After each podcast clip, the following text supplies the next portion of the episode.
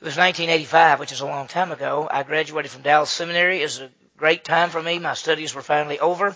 I was excited about being a pastor and serving in a local church, but as many of you know, it was May, and by that time, I'd already sent out resumes all over the place because at Dallas Seminary those days you just went up and there were churches that would list say church needs a pastor, assistant pastor, youth pastor, senior pastor, all, and if you were interested, you would just sign your name and they would send your resume out for you. I signed everything you know, because I didn't have any job and I wanted to be a pastor. Most I signed up for senior pastors, but there were other pastor jobs I signed up for too. And it was now May, and and I had uh, never heard from a single person, not one person, uh, not one church even had even called me back or, or any, and had even said we got your resume. So I did get one letter from a church in Florida, and it said that I was not qualified to be a pastor because I was a single person, and I was a little upset about that. I, I didn't write him back. I started to write him back and ask him, would you take Jesus or Paul? But I, I didn't do that. I didn't, you know. But uh, here's what I decided to do.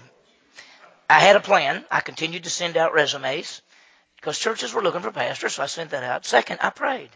I, I said, God, you know my desires. I went to seminary and I want to be a pastor, and you gifted me to teach the Bible and all that, and that's my desire. So I prayed to Him. And the third thing, I tried to trust Him had to rest in Him, and uh, I knew He was going to work it out, and because uh, you know all things work together for good those that love God those are called according to purpose. He works all things according to the counsel of his will Ephesians 1:11 so I knew that he was working everything.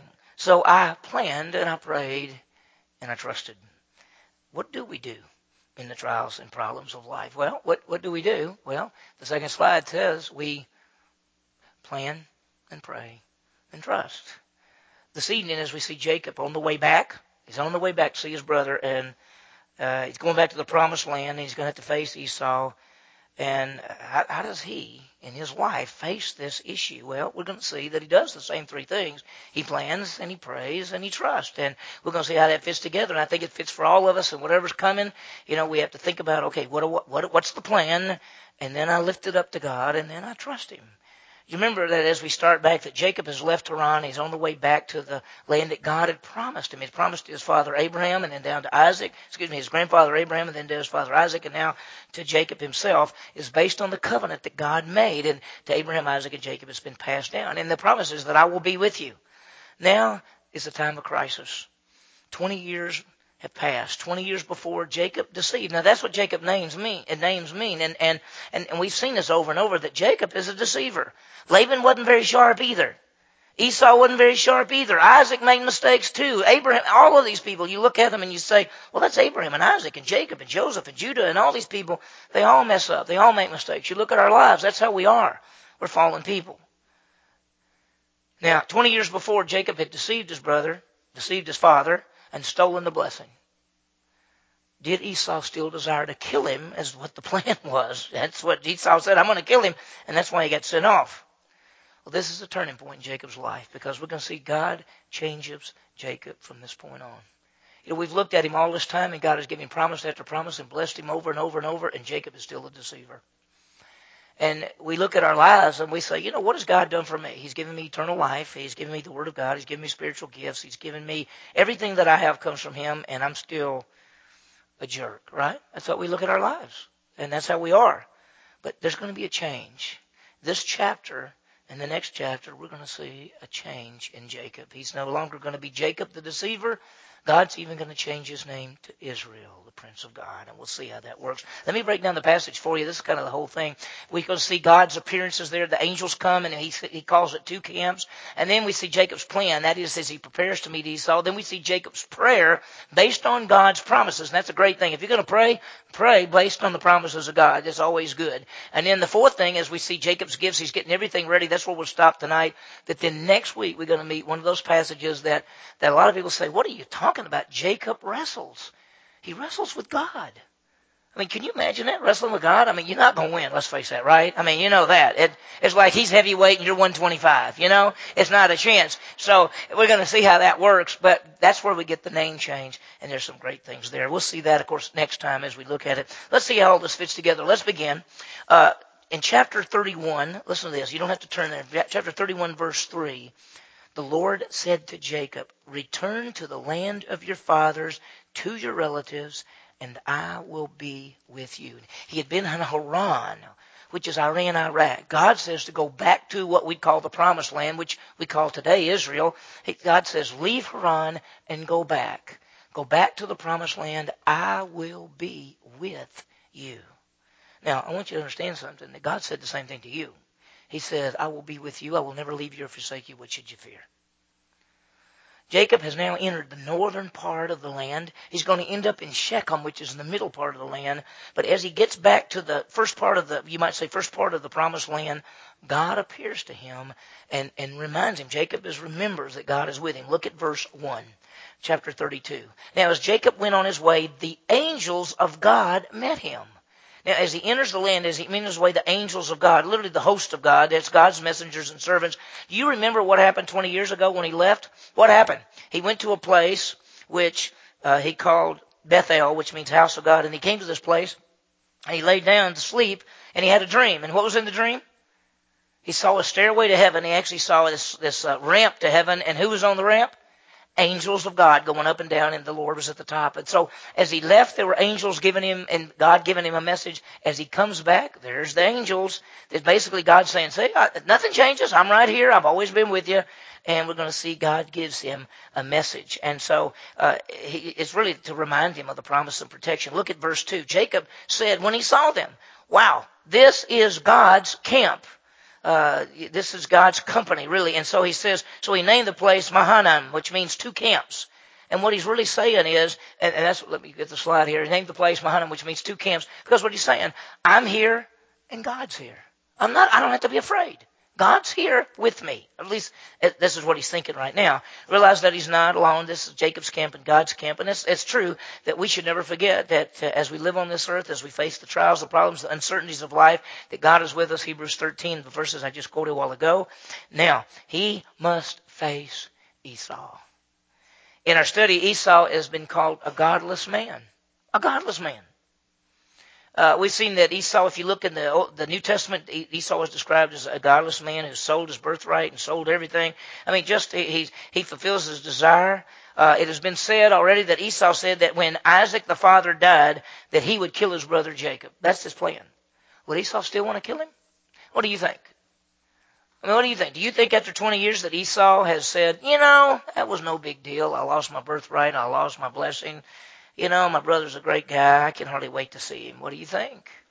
What do you think Jacob thinks? Jacob's going, I don't know. God told me to go back. God told me to go back to the land and I will be with you. As he faces this trial and, and, and as we see this, think about how to face the uncertainties of life. Remember the big three. Think about it.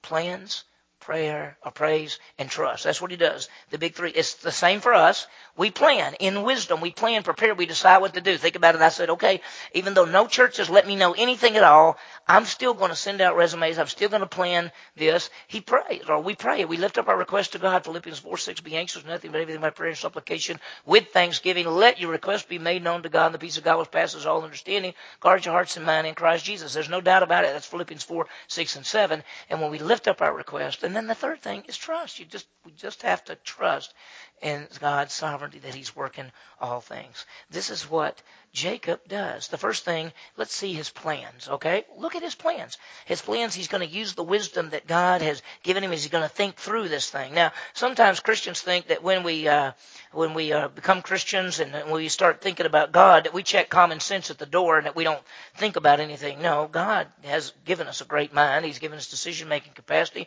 We're to make wise decisions. James, uh, you know, the book of James says, don't say, I will do this, but say, if the Lord wills, I will do this. But we, we plan. Now, watch this. The, the first thing that Jacob's going to do is this plan is he's going to send out messengers, okay? Watch what he does. Verse 3. Jacob sent messengers before him to his brother Esau in the land of Seir, the, com- the country of Edom. He commanded them, saying, Thus you shall say to my lord Esau, Thus, you, thus says your servant Jacob, I have uh, sojourned with Laban and stayed until now. Now notice what he says. He sends some messengers to go to his brother. He didn't go first. He sends some people to his brother to say, go tell my brother I'm on the way. I'm coming. I've spent time with Uncle Laban and now I'm on the way back. And notice that uh, some, some neat things about this. Jacob sent messengers before his brother Esau. Look at verse 4. He also commanded them saying, Thus you shall say to my Lord Esau. Whoa. He calls Esau his Lord. And notice what else. Thus says your servant Jacob. What does he call himself to Jacob? A servant. We see humility. See, one of the things he's trying to do, go ahead to the next slide. He's talking about humility here. He's not coming as a conqueror. He's not coming back after these 20 years to meet Esau saying, hey, you know, I've had a great time and I'm pretty tough. He's coming back saying, I am your servant. Throughout the Word of God, God always exalts the humble and brings low the what? Proud. It's the way it is. It's always the way it is. Look what he tells them. He says, Tell him this I've sojourned with Laban and I've stayed until now. And then notice, I have oxen and donkeys and flocks and male and female servants that I have sent to tell my Lord that I may find favor in your sight. Now he wants him to know, I got a lot of stuff. God's really blessed me. I've got oxen and donkeys and flocks and male and female servants. I have everything. But I've sent all this ahead of time. I'm letting you know this so that I may find favor in your sight. You know what he's saying? I, uh, I hope that you'll let bygones be bygones. Right? You know, I'm coming back and I got a lot of stuff, but, you know, I just wanted you to know I want to find favor in your sight. I don't want you to be, I don't want you to kill me when I get back. What was the response? Will Esau be angry? What did we say a while ago? What would you think about Esau 20 years later? Um, I think of Esau as probably 20 years just getting madder and madder and madder, you know? Saying, I'll be glad when he gets back. Notice verse 6. The messengers returned to Jacob saying, We came to your brother Esau, and furthermore, he is coming to meet you, and 400 men with him. What do you think right off? This does not sound like a great day for Jacob, right? I mean, if he says, your brother's on the way and he's got 400 men with him. Now listen, if he was just coming to visit, why do you need to bring 400 men, right? So what does Jacob immediately think? He's coming to kill me. He's coming after me. I mean, I've sent messengers up there. I told him I've got a lot of stuff. He's got 400 men. Their plan is to come back, kill us all, and get all the stuff. That's what he thinks. So look at his response. Then Jacob was greatly afraid and distressed. Now, what did God tell him to do? Go back and I will be with what? With you. Uh, does God say, I'll always be with you? I'll never leave you or forsake you? And he says, go make disciples. He says, are we, but aren't we afraid sometimes? But he said he's going to be with us. Why are we afraid? Well, because think, we think 400 men's coming after us, right? I mean, that's what, you know, so Jacob was greatly afraid and distressed, and he divided the people who were with him and the flocks and the herds and the camels into two companies. Now, here's his response. Think about it. Listen to this. Is he coming to kill him with 400 soldiers? Is he coming to receive him for, so, is he bringing 400 people for a big party? Or is he bringing 400 people to kill him? Now, what do you think on the background of Jacob and, and Esau? You'd probably think he's not coming to have a big party. That's what we're thinking. We don't know what he's going to do, but it looks to us like if he's bringing 400 men, he's probably bringing 400 soldiers, not 400 people for a big party. So what does he do? His plan, and the first thing he did in his plan was to send the messengers. The second thing he's going to do in the plan, go ahead and, and go to the next, is he's going to divide the company, his people, in flocks. Notice what he said here. Uh, then Jacob was greatly afraid and distressed, verse 7. He divided the people who were with him and the flocks and the herds and the camels into two companies. Now, why would he divide them? What is the, what, look what he says. For he said, if Esau comes to one company and attacks it, the company which is left will escape. He's got a good idea. This is his plan. I'm going to divide them into two groups. To, you know, I divide all the stuff that I have in two groups. If Esau comes and attacks one, maybe the other one can get away. That's the plan. That's what I'm hoping and uh, so maybe they can escape. So here's here's his plan so far. Go ahead to the next slide. He sent his messengers to let him know that he's here, and he divides his company so he could save some if something happens. Now we're going to come back to the plan because there's more to the plan, but we move to the second big thing. The first thing is to plan. The second thing is what? It's to pray. Look at the second thing. We're going to see his prayer. He turns to God.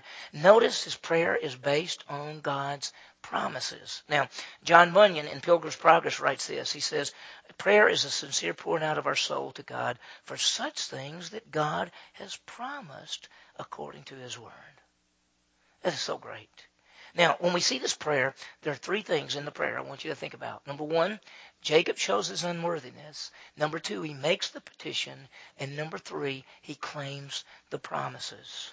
Now, this is true for us. Think about it. When we pray, we come to God unworthy. We're coming boldly unto the throne of grace. It's not the throne of, of worthiness.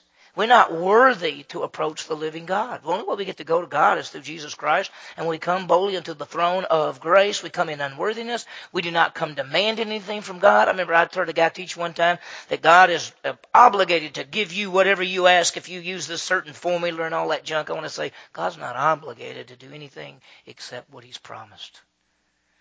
And we don't go to God saying, You owe me anything. Everything is from the grace of God. So, uh, in the same way we, we pray, it, we're unworthy. The second is we make our petitions. We make our requests known and we be very specific. You've heard me say this before. The more specific your request, the more specific you will see the answer if you say bless somebody, you might not actually see the blessing. But if you get very specific, you can see a specific answer. The third thing is he claims the promises. And that's what we're to do. We make our request based on the truths and the promises and the, the principles of God's word. Look at the prayer, okay? This is the prayer, verse 9. Jacob said, O God of my father Abraham and God of my father Isaac, O Lord, who said to me, Return to your country and to your relatives, and I will prosper you. Now notice how he starts. He addresses it to the God of Abraham and the God of Isaac. Wonder why? Because the God of Abraham and the God of Isaac have what with God? They have a covenant. Remember, God chose Abraham and made the covenant with him and promised him the land, the seed, the blessing. And then he came to Isaac and made the same promise. And by the way, he's already come to Jacob and made the same promise. So he says, O God of my father Abraham and God of my father Isaac. And then notice what he says, O Lord. That is the personal name for God. That's YHWH in the, in the, in the Hebrew, and it's the personal name of God. So he says, God of my father Abraham, God of my father Isaac, O Lord, personal God, who said to me, You told me, come back to your country, return to your country, to your relatives, and I will prosper you. You told me to go back and that you would pro- prosper me and you would protect me and you would take care of me. Then notice, here's the key in verse 10 He's unworthy. I am unworthy of all the loving kindness and all the faithfulness which you have shown to your servant. For with my staff only I crossed the Jordan, now I've become two companies. He says, I'm unworthy. When we approach God, we need to approach God as unworthy children of God. We, we, you know, it's the grace of God that He saves us, the grace of God He provides for us. He, all of His promises, they're all based on the grace of God. Now, we don't do anything to deserve all this. Because we, like sheep, have gone astray, each one our own way. We must come to God with the unworthiness of saying, God, you are, you are the greatest. Think about it. Next slide. He, we are sinful, but He's perfect. We are your creation. He's the creator. We are finite. He is infinite.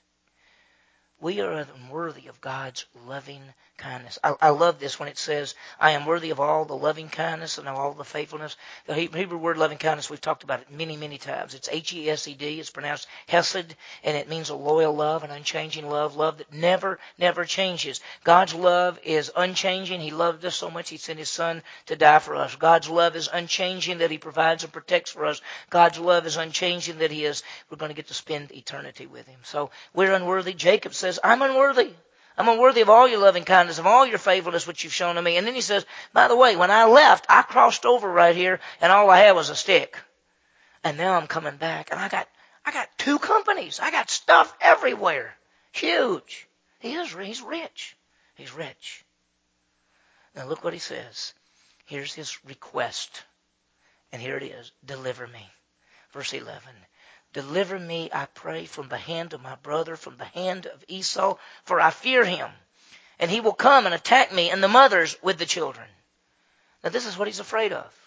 He thinks Esau's coming with 400 men to kill him.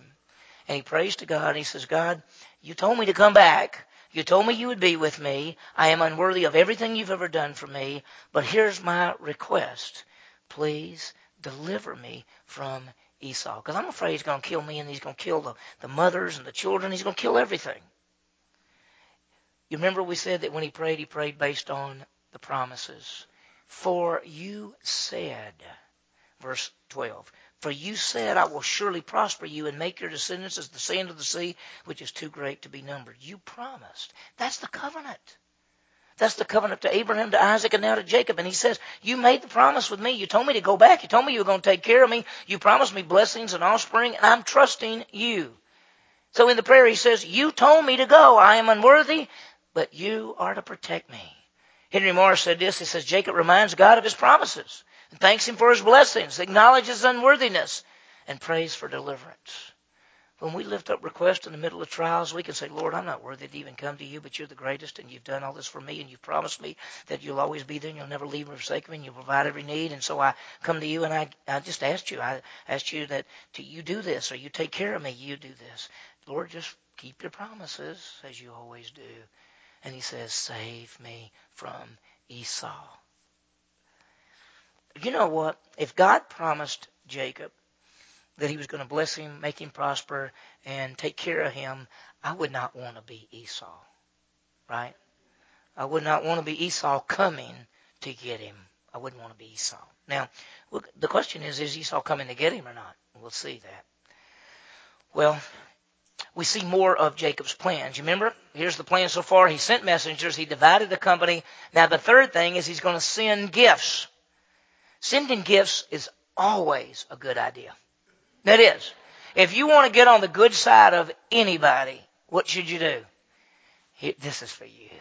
Thank you. You're so sweet. Thank you. You know, send gifts. So look at verse 13. So he spent the night there. Then he selected from what he had with him a present for his brother Esau. He's going to send a present. Uh, he's going to plan to win over Esau with the gifts. You know, Proverbs 18:16 says, "A man's gifts make room for him."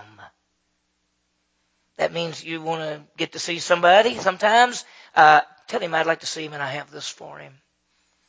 Tell him to come on in. That happens. Proverbs 21:14 says, "A gift subdues anger." Uh, you mess up at home, you go get flowers. These are for you. Isn't that right? That's how life is. We know that gifts help, and when we give somebody something, we say, I'm sorry, I messed up. This is for you. Well, thank you. He's saying maybe Esau won't be mad when he gets all these gifts. So let's see what he does. Look at verse 14.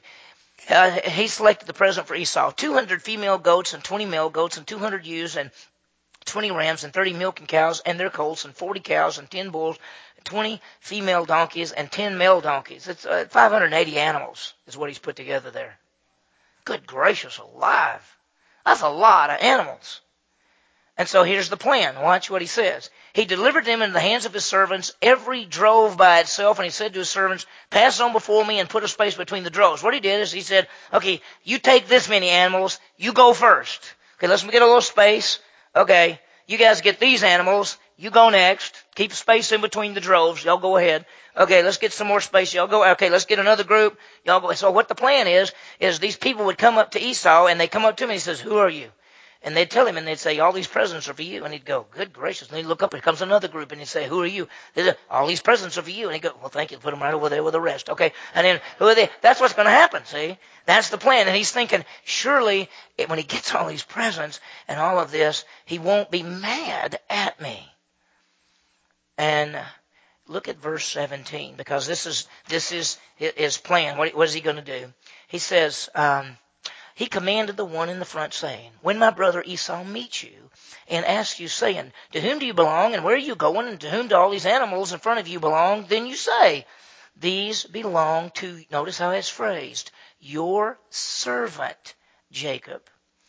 It is a present sent to my lord Esau.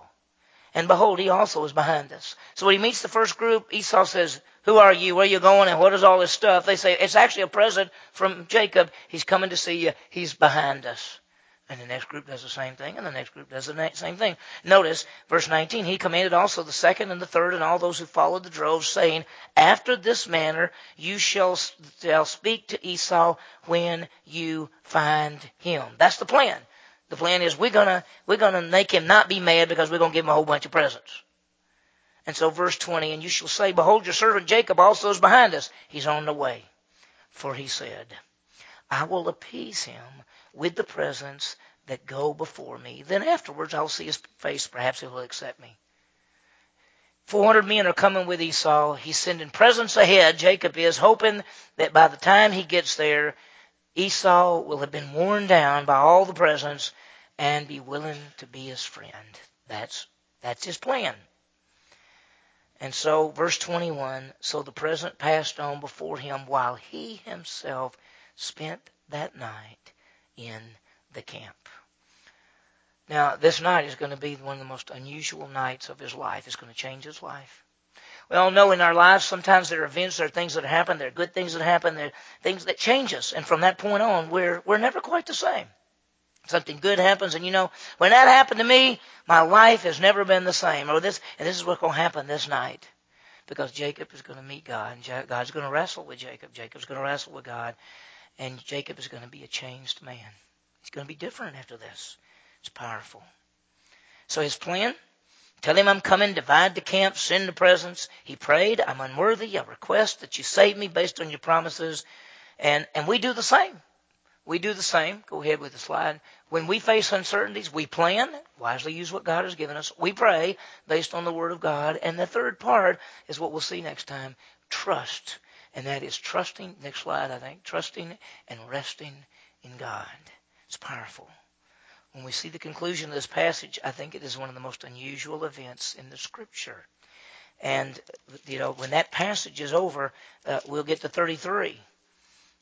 And chapter 33 is where Jacob actually meets Esau. If you want to read ahead, you can. Maybe you already have. You probably already studied it and saw what happens, but it's a very powerful passage. This, this chapter 32 and chapter 33 are two of my favorite chapters in the Old Testament because we see that God, that Jacob's having to trust God and we see what happens uh, when when it, when they come together. So Jacob's going to face Esau. He's got his plan: send the messengers, divide the company, send the gifts. He's got his prayer: I'm unworthy. My petition is to save me based on your promises. We see Jacob trusting God. And there's some powerful things. Let's get some applications. First one is this. How do we face the problems and uncertainties in life? I mean, how do we do this? Well, A, plan. Use wisely what God has given us. Do that. Wisdom in the Old Testament was always concrete. It was always specific. When we talked about Old Testament wisdom or, or wisdom anytime, it is knowing and applying. It is concrete. It is based on the knowledge. And, and God is concerned. God wants us to make our plans based on what wisdom, truths, and things that He has given us. So plan. When, when we got uncertainty, we don't just say, I'll just stand here. We say, no, here's the plan. The second thing we do is we pray. We go to God in prayer. Philippians 4 6, be anxious for nothing. But everything by prayer and supplication with thanksgiving, let your requests be made known. What do we do when we pray? We recognize our unworthiness. We're approaching the grace, the throne of grace. We're coming with the with the unworthiness as a fallen child of God and saying, Lord, I, I, don't even deserve to get to be with you, but it's all your grace. The second is we offer our petitions. We let it be specific. We tell God what's going on and what we need, and we trust His promises. In fact, we, we make our repre- request based on the promises of God, the things that He's already promised us. You know, what is so great is He'll never leave us or forsake us. What should we fear? The last thing we do, and we're going to see this when we get really next week, is we rest in God's strength. That's trusting Him. We cling to Him. And you know, Jacob wrestles God. What does he do? You remember the, the wrestling? At the very end, Jacob's holding on, and God basically says, let go. And Jacob says, I'm not letting go. You know, and what he's really saying is, I got, I'm holding on to you now, and I'm going to hold on to you from now on. And that's how we go through life, holding on to God. God, I, you know, you're the greatest. He is the power. Allen Ross says we must rid ourselves of self-sufficiency. So as we face, face the, the trials and uncertainties of life, what are the three things? I think we do we have a slide? We plan, we pray, and we trust. May we use what God has given us as we lift up our request to God, as we trust Him in the trials and crisis of life. There's some great things. We'll see what happens next time. Let's pray. Heavenly Father, what a great passage. Thank you, Lord, as we see Jacob and what he's doing as he's going back and the, the fear and the, the, the but but we see him as he plans. He plans what to do. He divides the company, he sends the presents, he does all these things. Uh, we see how he prays, how he prays that, uh, that that God would protect him totally and save him from Esau, and we see how he's trusting, and we'll see that more next time as he wrestles with God. Thank you, Lord, that in the trials of life we can use wisely what you've given us. We can lift up our request and we can just trust you that you work in all things according to the counsel of your will. May we rest in you. Thank you, Lord, for these truths. We ask this in Jesus' name. Amen.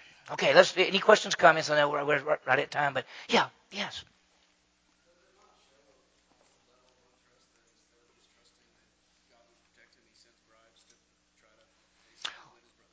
Well, th- there's an aspect of there that what he's doing, he's, he's using wisdom because wisdom says if you're going to meet an enemy, uh, how, how, do you so- settle down an enemy? One way you settle down an enemy is you try to, not necessarily even a bribe, it's just, I'm going to give him the present because I'm trying to get him not to be so angry.